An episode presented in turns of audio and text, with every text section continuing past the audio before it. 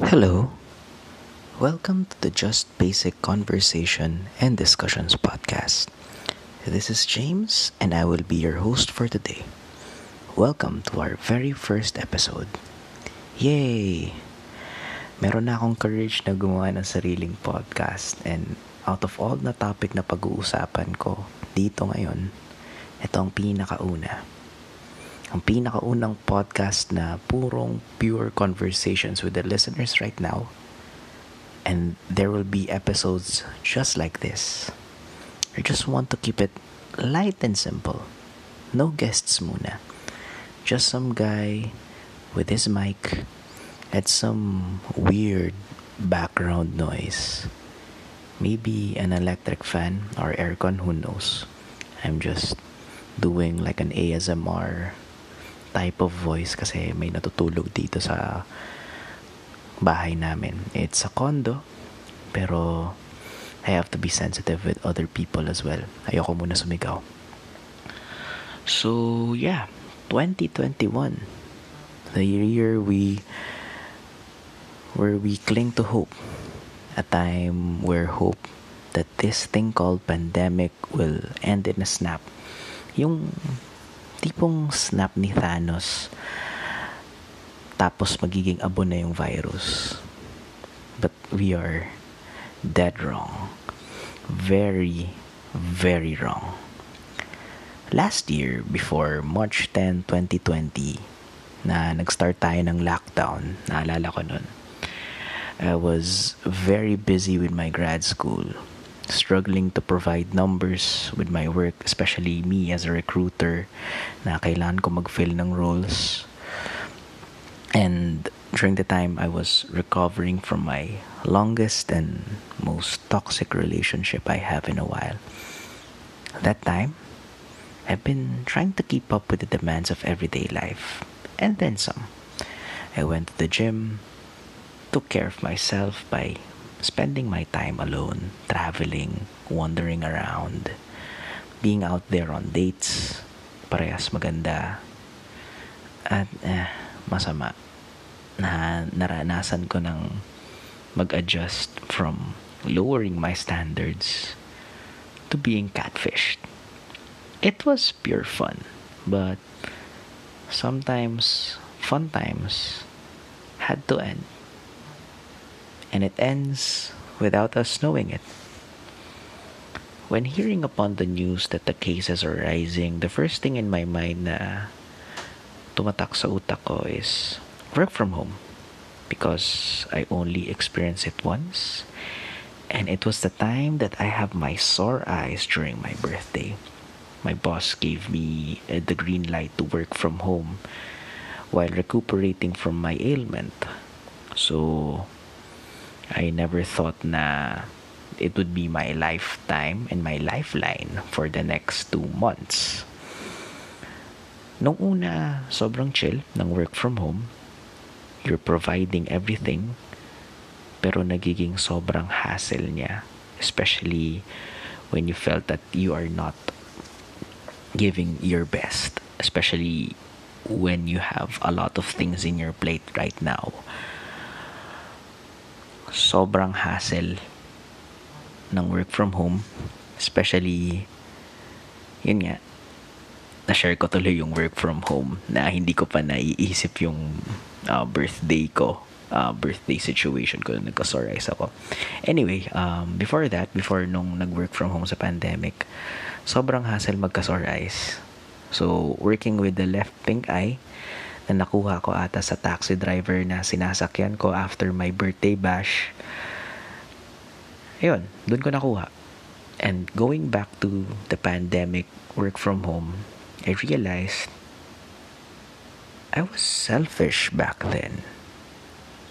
When March 10, 2020, on that fateful day, hindi pa nagsara mga establishments, especially sa mga schools during the time kasi sobrang naglax pa tayo nun.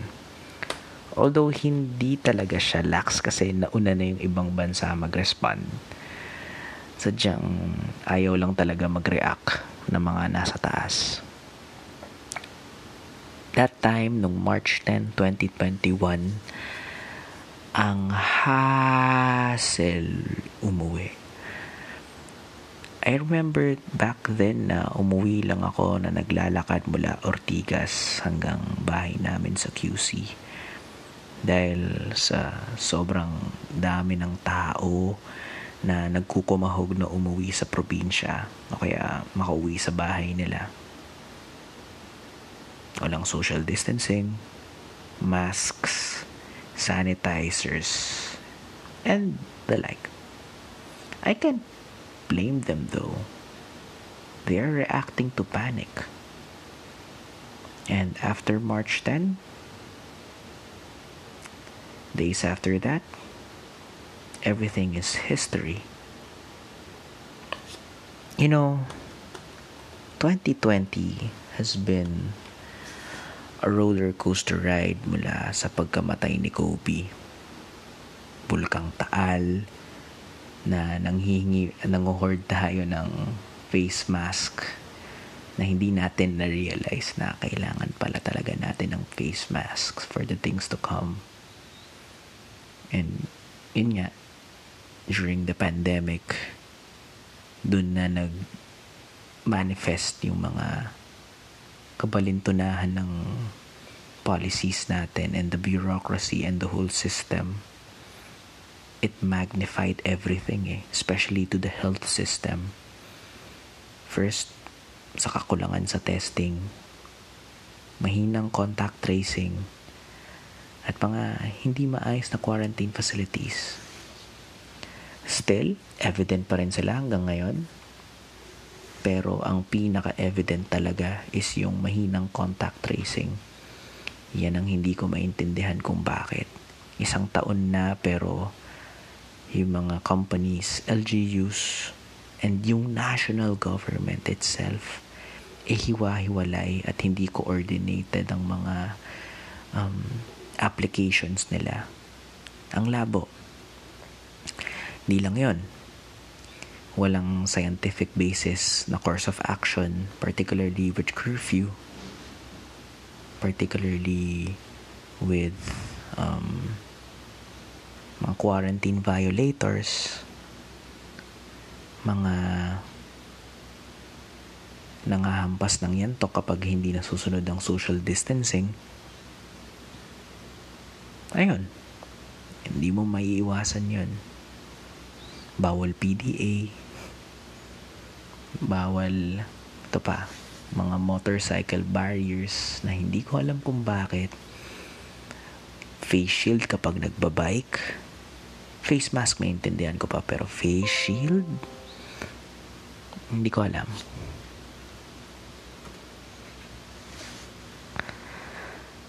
Wala pa dyan yung maraming nawalan ng kita at trabaho since pandemic really forces us to not be close to anyone and we need space especially with the clubs with the bars with the minimum wage earners na kailangan ng trabaho by service bukod sa mga fast food chains, sa mga supermarkets, sa mga construction, ang daming nawalan ng trabaho at kita.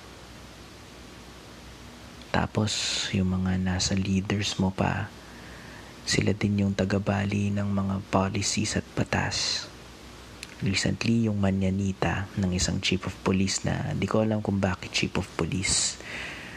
Yung chief of police na hindi sumusunod sa quarantine protocols and they just breached it and now they learned na he has COVID-19 ewan ko ang sakit sa ulo. Anti-terror bill na naging anti-terror law and that will send a very much bad precedence to things to come.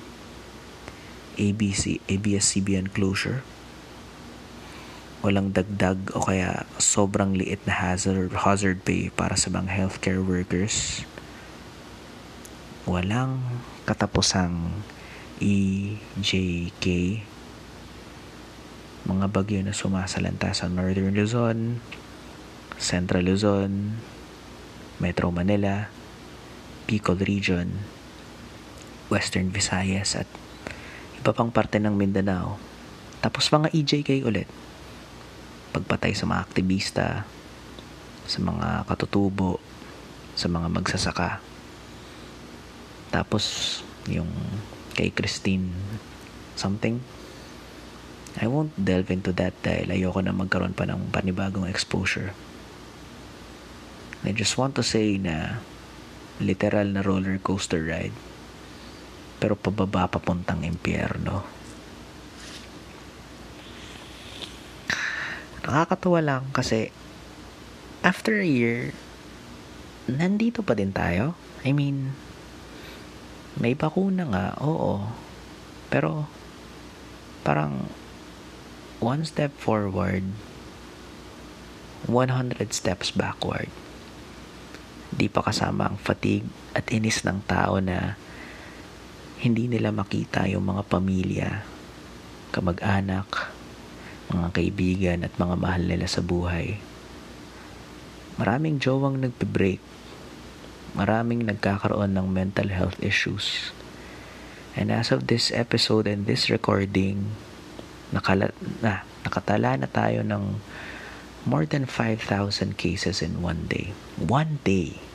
Isipin mo, limang libong tao yung limang libong tao may pamilyang uuwian yan na posibleng makahawa sa iba pang mga tao dahil nagluwag tayo ng restrictions.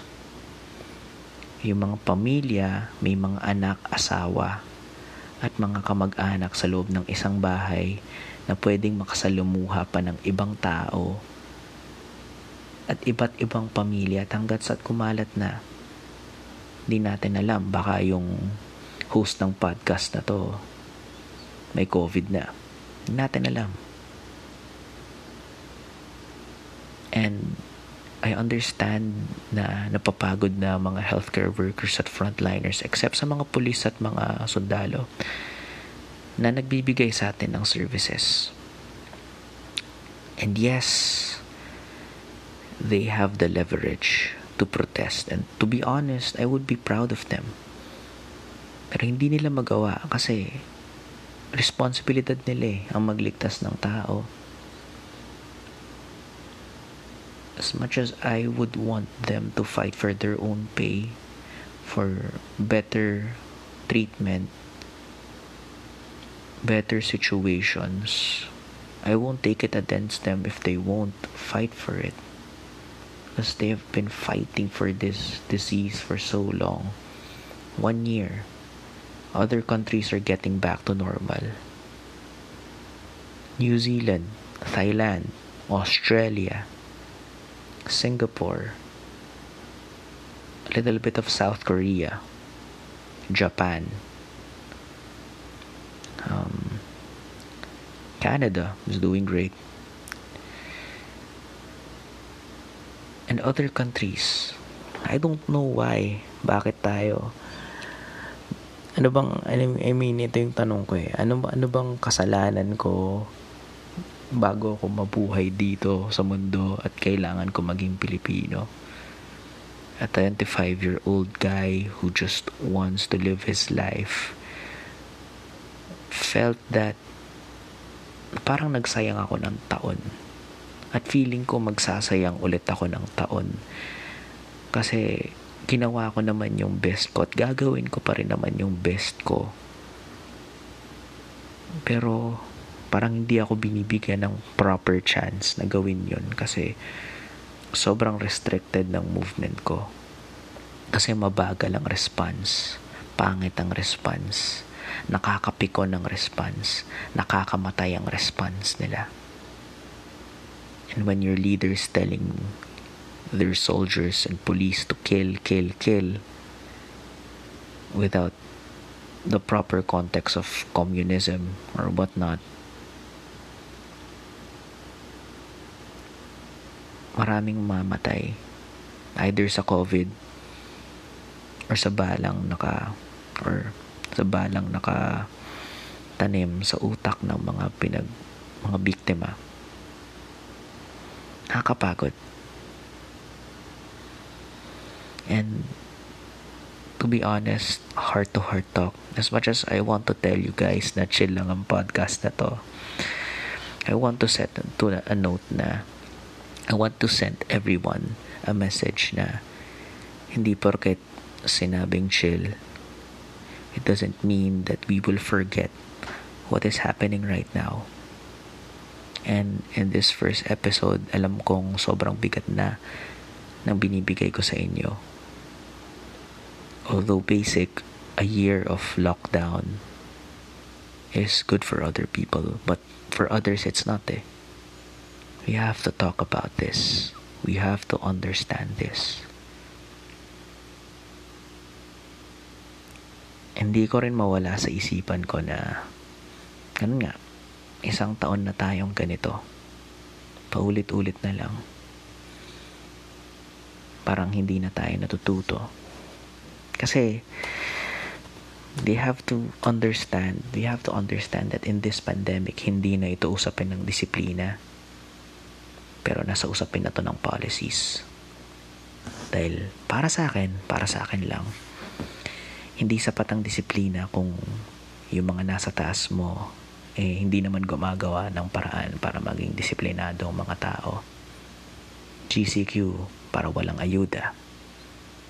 O kaya financial aid via GCash or Paymaya from the government. Merong SSS pero hindi naman ma-file ng HR. Unified Contract Tracing App. Sana. Pero wala.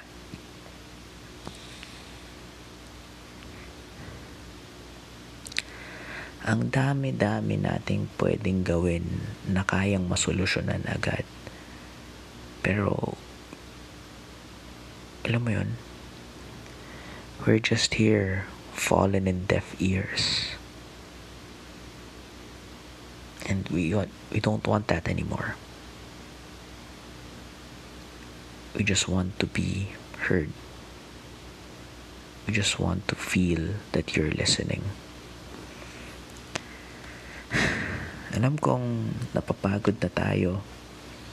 Nakaka-stress. Nakakapikon.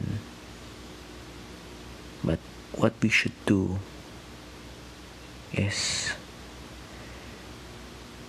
be angry when there is injustice in the short term, but hopeful in the long term. Medyo emotionally draining siya, but hear me out. There should strike a balance between the two, especially in this time of indifference from the ruling party. Lalo na if they have the posters, the motorcades to run. Let that one person run, run to the Rainbow Road or something. Nakakapikon, totoo.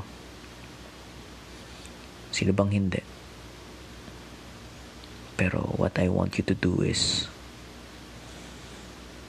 sustain that anger. But don't let it devour you. Hold on to hope. But never cling it so much that it will drive you with high expectations. So, before I end this commentary in this episode of the lockdown lockdown anniversary, my sole message is to live and to live for others. Wash your hands, social distancing, wear your masks, and keep your governments accountable. Thank you for listening. And see you on the next one. Bye bye.